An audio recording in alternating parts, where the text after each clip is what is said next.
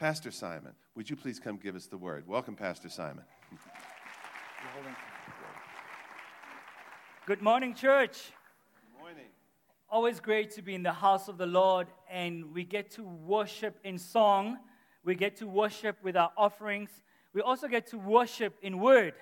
So this morning, when you receive the word, see it as a time where you can receive from God as a form of worship unto Him. Amen. We have been doing this uh, series called The King's Letter, a love letter from our Lord and Savior. This is to say to us that whenever we read the Word, we don't just go to the Word and read it like a novel. We go expecting Him to speak to us. Can I hear amen to that? We go to the Word expecting Him to speak to us. That's what God has done for us. He's given us this amazing love letter. So we are doing this book called The Song of Solomon or The Song of Songs. So for those who may not know who I am, I am Simon Lerafolo. I'm one of the pastors here. Some of you may know Pastor Roger Pierce, who is preaching in Venda this morning.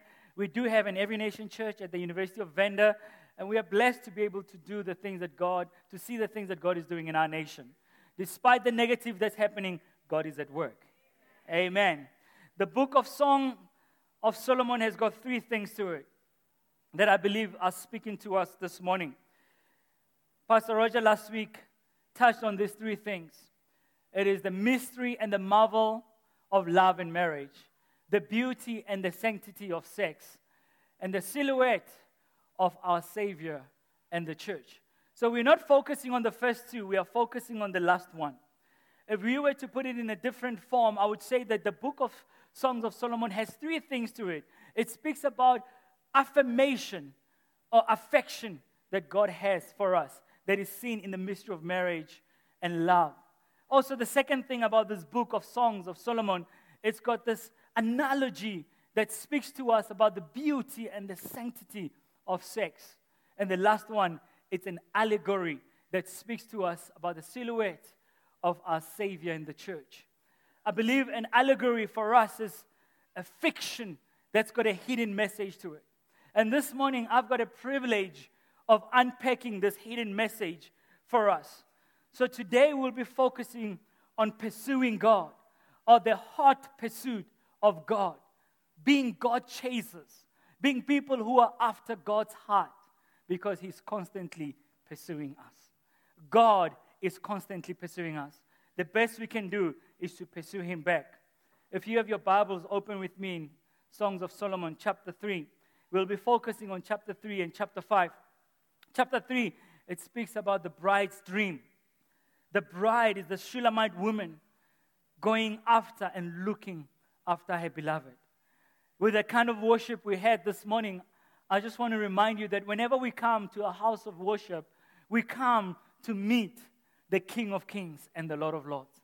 We do not come just to have a tick box, we come to meet Him who loves us. And we're going to end up in chapter 5 what happens when men stop pursuing God? What happens when we, humankind, when we stop pursuing God? The things that happens when we stop pursuing God. So I'm reading chapter 3 from verse 1. On my bed by night, I sought him whom my soul loves. I sought him, but found him not. I will arise now and go about the city, in the streets and in the squares. I will seek him whom my soul loves. I sought him, but found him not. The watchmen found me as they went about in the city. Have you seen him whom my soul loves? Scarcely had I passed them when I found him whom my soul loves. I held him and would not let him go until I had brought him into my mother's house and into the chamber of her who conceived me. I adjure you, O daughters of Jerusalem, by the gazelles and the does of the field, that you stir up or awaken love until it so pleases. May the Lord bless the reading of the scripture. As we read this portion of scripture, I like to remind people that whenever you see repetition in Scripture, there is emphasis. That repetition is there for a reason. God is wanting to draw attention to something. So, in this first four verses we read, we see this phrase repeated four times the one, him, whom my soul loves. The one whom my soul loves. The reason I bring your attention to this is the fact that when we meet with God, we realize that He loves us. He's our beloved. But we also intend to say, He loves our souls. We love Him. He is the one whom our souls love. Our God is a God of love. So this morning, I want us to pursue Him through the eyes of love. He loves us so much that He sent His Son, His one and only Son, to die for us on the cross. I was so blown away. Yesterday, I was chatting with one of my cousins on WhatsApp, and he's just given his life to the Lord a few weeks back. By the way, let us not, pray, let us not stop praying for our families and relatives because God answers that prayer. As I was chatting with him on WhatsApp and he was asking a few questions, the question that drew my attention was this He said, I do not deserve this. But why would he do this for me? Why would he die for me on the cross? You know how it's like when you're still a young believer, when you experience this joy, this happiness. This is what he said. He said, I don't understand that things around me are not, have not yet changed, but inside there's this joy, this happiness that I cannot explain. Let us not forget where we come from. Let us not forget that love relationship that God wants to have with us. So let's unpack this verses of scripture. He says, On my bed by night I sought him whom my soul loves. I sought him, but I found him not. So the first thing I want to submit to you this morning is when we don't seem to find God. Have you noticed that there are times in our walk with God that we don't find him where we used to find him? Have you noticed in our walk with God that there comes a time when I used to fast and pray and come before the Lord, and it was easy. I would just connect with Him. But this time, why is it so difficult to connect with Him? Peter Scazzero writes a book, Emotionally Healthy Spirituality and Emotionally Healthy Leadership. And he writes there, he says that there are times when you go through the dark night of the soul. There are times when you go through a wall where it feels like God is distant, God is far from us. But actually, when that happens, it's not time to run away from God. It's time to run towards God because He's calling you to deeper intimacy with Him. He's calling you to deeper intimacy with you. He's saying, you know what? You are used to this. I want you to go a little bit deeper to understand that I want to have this communion with you. I want you to go deep. I can explain it to you this way. Many years ago, when I was at boarding school, for those who have been in boarding school, we have Victory Weekend for you. Victory Weekend, that's where we do inner healing and people get healed from whatever experiences they've had in the past. High school, I was at boarding school, and you know what, what I mean by that is the boarding master, I don't know what they call them today, house father, house mother. You know, there, were, there was a curfew. You, you come at 6 o'clock, the gate is locked, you can't go out. Then I got saved, and a couple of friends of mine, we got saved, and we were radically saved. And there was this lady who used to live a, a few uh, meters away from the school. And this lady took us under her wing, and she was discipling us. We would have Bible studies, we would have connect group at our house.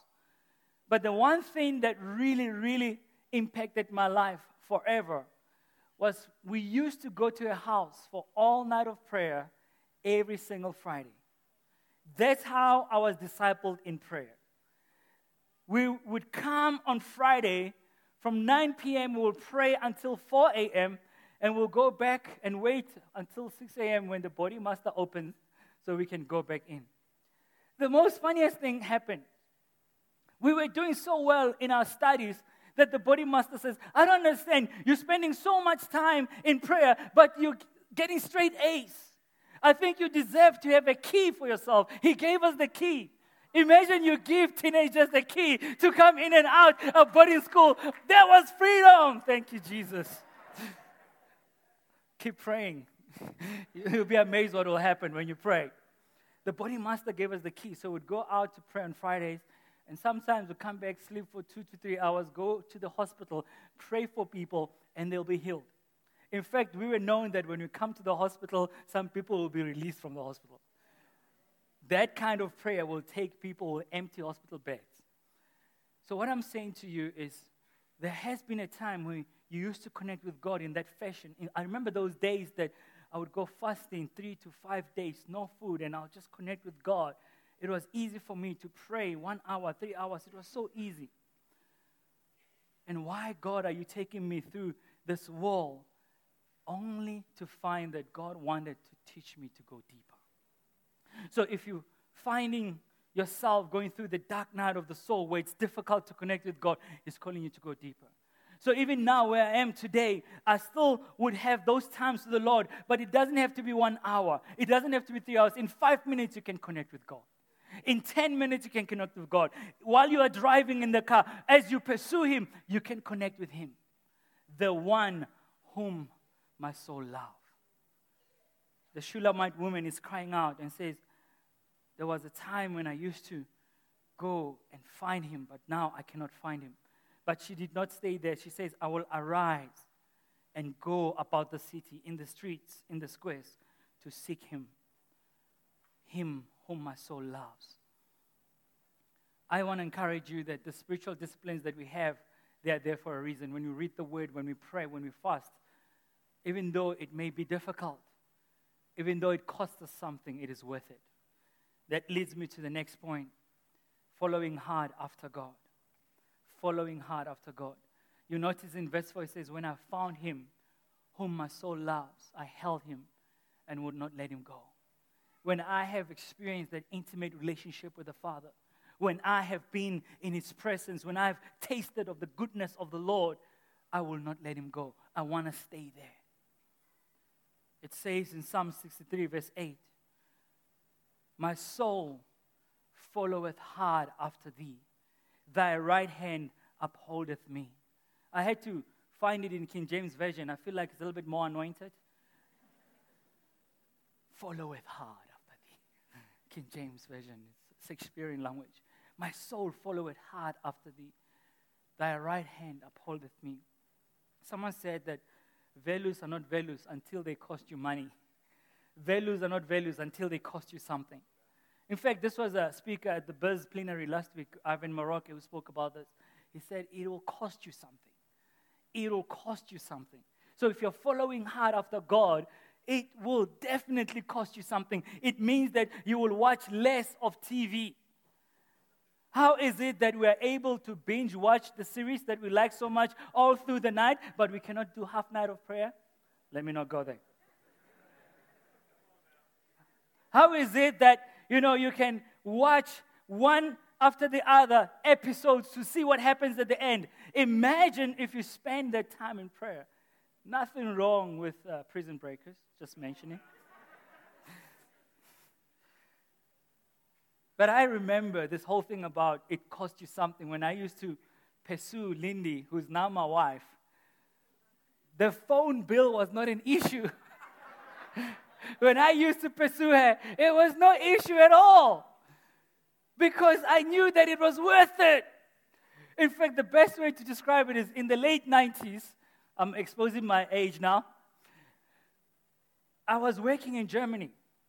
And while working in Germany, I didn't have a cell phone. She had a cell phone.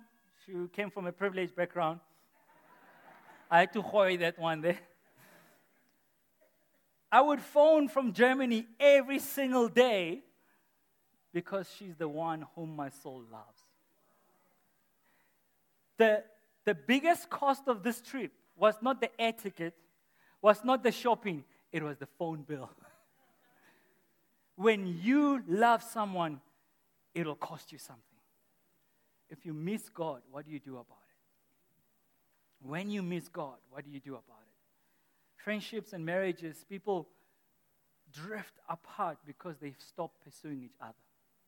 We drift apart because we stop pursuing each other. Mm, let's make it a little bit real. A.W. Tozer writes in The Pursuit of God the modern scientist has lost God amid the wonders of his world. we Christians are in real danger of losing God amid the wonders of His Word.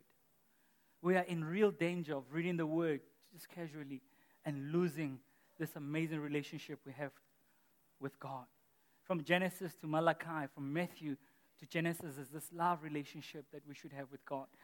I, like Psalm 42. It says that as a deer pants for the water, so my soul pants for you.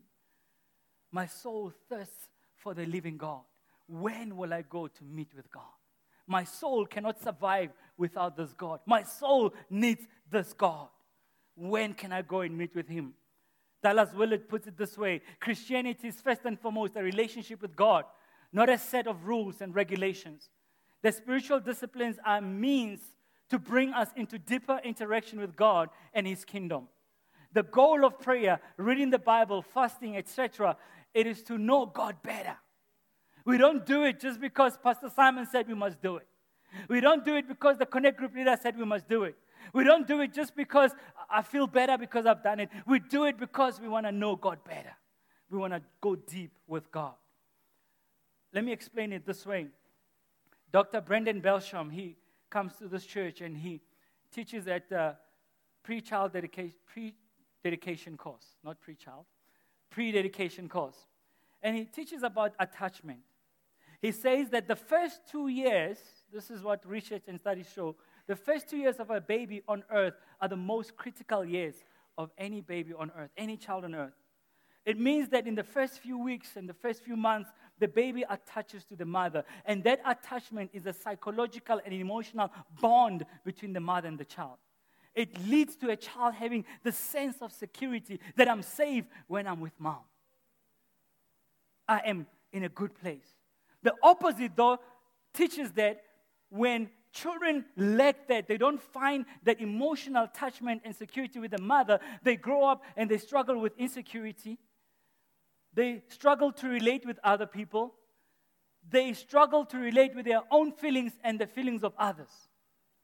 So you ask us yourself, why we have what we have? Why is the world the way it is today? Is there certain basic fundamentals that were not in place for some of us?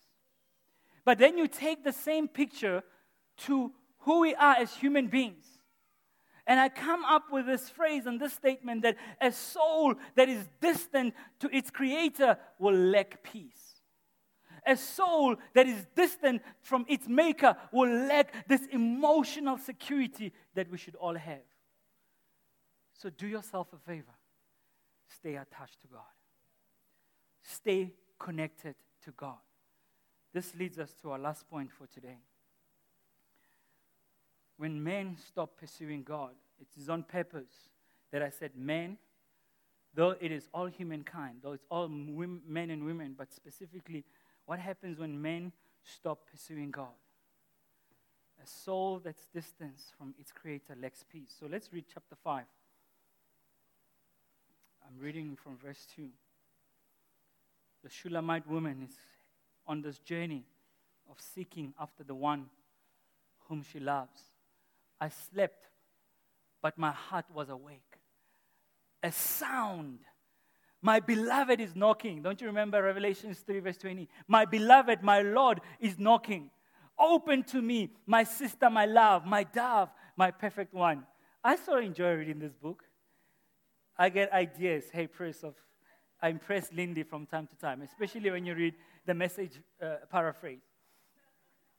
My sister, my love, my dove, my perfect one. For my head is wet with dew, my locks, meaning my hair, I think they meant to say my dreadlocks. M- my dreadlocks with drops of the night. I had put off my garment. How could I put it on again? I had bathed my feet. How could I soil them? My beloved put his hand on the ledge, and my heart was thrilled within me. I arose to open to my beloved, and my hands dripped with myrrh, my fingers with liquid myrrh on the handles of the bolt. I opened to my beloved, but my beloved had turned and gone. My soul failed me when he spoke. I sought him, but found him not. I called him, but he gave no answer. If we pause here for a bit before we go to the next verse, here's a wonderful picture of this woman saying, I am longing to meet with my beloved. I am in bed, but my mind is awake. I cannot sleep. And I hear a knock, and he's coming. That's him. I'm excited that he's coming. But I have excuses. I have excuses of going out. I've already put on my garment. How can I soil my feet again? Don't we have excuses? We are longing for God, but we have all the excuses why we cannot wake up just 30 minutes before normal time to be with the beloved. We have all the excuses. It's cold, or I don't know, you having to get kids ready for school. You know, I remember speaking to Pastor Brett Fuller, David Webb's pastor from America. I, I mean, this is a guy with seven children, right? I asked him, my kids were still very small at the time. It was just chaos. I couldn't have quiet time. Quiet time was not quiet time. Forget the word quiet. And I asked him, and I said to him, Pastor Brett, you know, is there a little bit of grace, you know, while you have small children that you don't have to have quiet time? And he says, No, no, no, you wake up before they wake up. Oh, that didn't help me. but that actually did help me because we do have excuses why we cannot pursue him. We want him, our soul longs for him. They long for him, our soul long for him, but we have excuses of why we can't be with him. So let's not have excuses. This is the main part of this point. Verse 7 The watchmen found me as they went about in the city. They beat me, they bruised me. They looked, they took away my veil, those watchmen on the walls. I adjure you, O daughters of Jerusalem, if you find my beloved, that you tell him, I'm sick with love. Others say, How is your beloved better than others, most beautiful of women? How is your beloved better than others that you so charge us? At the end, she says, His mouth is sweetness itself. He is altogether lovely. This is my beloved. This is my friend, O daughters of Jerusalem. I'm really troubled by this verse. Just if you think that the Bible doesn't address things that we are facing. Here's a picture of watchmen, the security guards, the police. They found me as they were making their rounds. They beat me, they bruised me, they took away my cloak. And I will say, actually, it was ESV, it says that they took away my veil, they took away my innocence. The very people that were supposed to protect the woman are the ones harassing and abusing her. The very people as I was reading this and I said, Lord, what do you want to say to us this morning? When men stop pursuing God and the fear of God is no longer in our hearts, women and children suffer the brunt of our brokenness. When man loses that touch with God and how God wants us to treat women, it is the women and children who suffer the brunt of our brokenness. Where does the brokenness come from? The brokenness come from lack of fathering. We know that it was this week that Men Are Trash was, Men Are Trash was, was trending because of what is happening in our nation, in our society today. It was a few days later on Wednesday that hashtag Dear Absent Father was trending. It's no coincidence. You read through what people were saying. Dear absent father, I am where I am today because you were not there to teach me, to train me how I should treat women. Dad, where are you? Fathers, where are you when we're supposed to teach men how they should treat women? The lack of fathering in our lives as men is grossly understated, and we need the Holy Spirit to come and bring healing and restore us. We need to rise up as men in the church and deal with the psyche that is in men, whether it's our friends, our colleagues, or men around us, and say, Enough is enough enough is enough. Just yesterday, there was a march where men were saying, Not in my name. Not in my name. We will not tolerate this. As was preparing this sermon and I go to post office on Friday to, pre- to pay for my TV license, we have to pay for our TV license. That was not in the notes. The security guard at the post office is having this conversation with a woman. The teller and as they're having this conversation, I'm minding my own business. I'm leaving them having their conversation. I'm on my phone, but I'm hearing the conversation. And this guy is saying to the lady, The problem is with you, women. At that point, holy anger inside of me just rose up.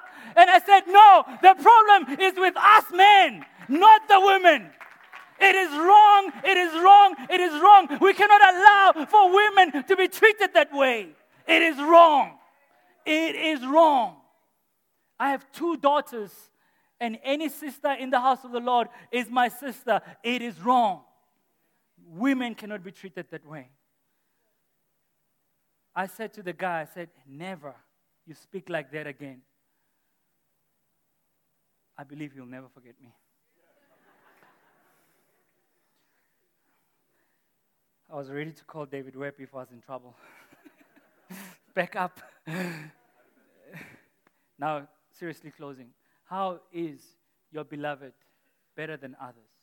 When, we, when people see the way God treats us and how we treat others by virtue of the transformation that's taking place in our lives, they will ask this question How is your beloved better than others? Most beautiful of women, how is your beloved better than others? that you so, so charge us. She responds, she gives a whole list of things. And at the bottom, she says, the last verse of the chapter, his mouth is sweetness itself. He is altogether, not just some parts, altogether lovely. This is my beloved. This is my friend, O daughters of Jerusalem. We need to change the narrative. We need to change the narrative. Men are not trash. Men are fathers and brothers who are supposed to be havens for our sisters and mothers. We need to change the narrative. We need to change it. As women speak about us, they will say they are all together lovely. When they speak to us, it's sweetness. They know how to speak to us. Ask my son. I will not let him disrespect his mother. Never. If anything, that's the one rule that he can never break we need to send this different narrative. Let's stand to pray.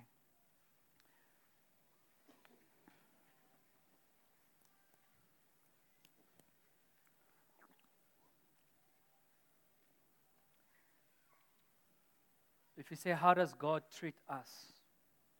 What is this new narrative that we're talking about? How does God treat us? God looks at us and He says, They are the apple of my eyes. We are his chosen generation. We are the royal priesthood. We are the crown of his splendor.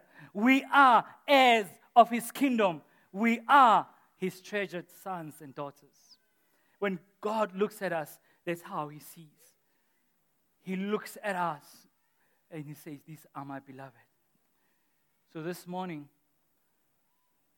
two kinds of prayers I want us to pray this morning. First, I want to pray that we will pursue God. We will pursue God. The second prayer of us other men to come and pray this prayer with me is to stand in the gap and say, Enough is enough.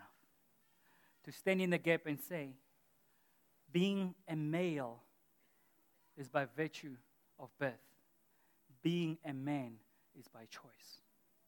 Let's choose to be men. Let's choose to be men who will use our strength accordingly and appropriately. Lord, I pray this morning that God, we will not listen to the word, be hearers of the word, and walk away. May we go back and change how we do life. May we go back and change how we prioritize. May we go back and change so that we can pursue you and put you first, Lord God.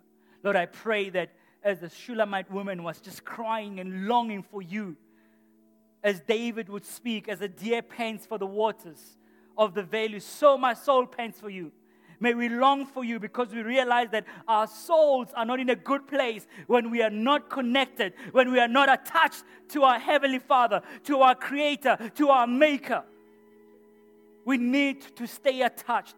We need to stay connected. We need to stay healthy. And that health comes from being connected to you. Lord, I pray that we will remain connected to you and go deep. I'm going to ask Simon and Graham just to come and pray. They're going to stand on behalf of men this morning and pray that the scourge and what's happening to us, our women in the nation, will change.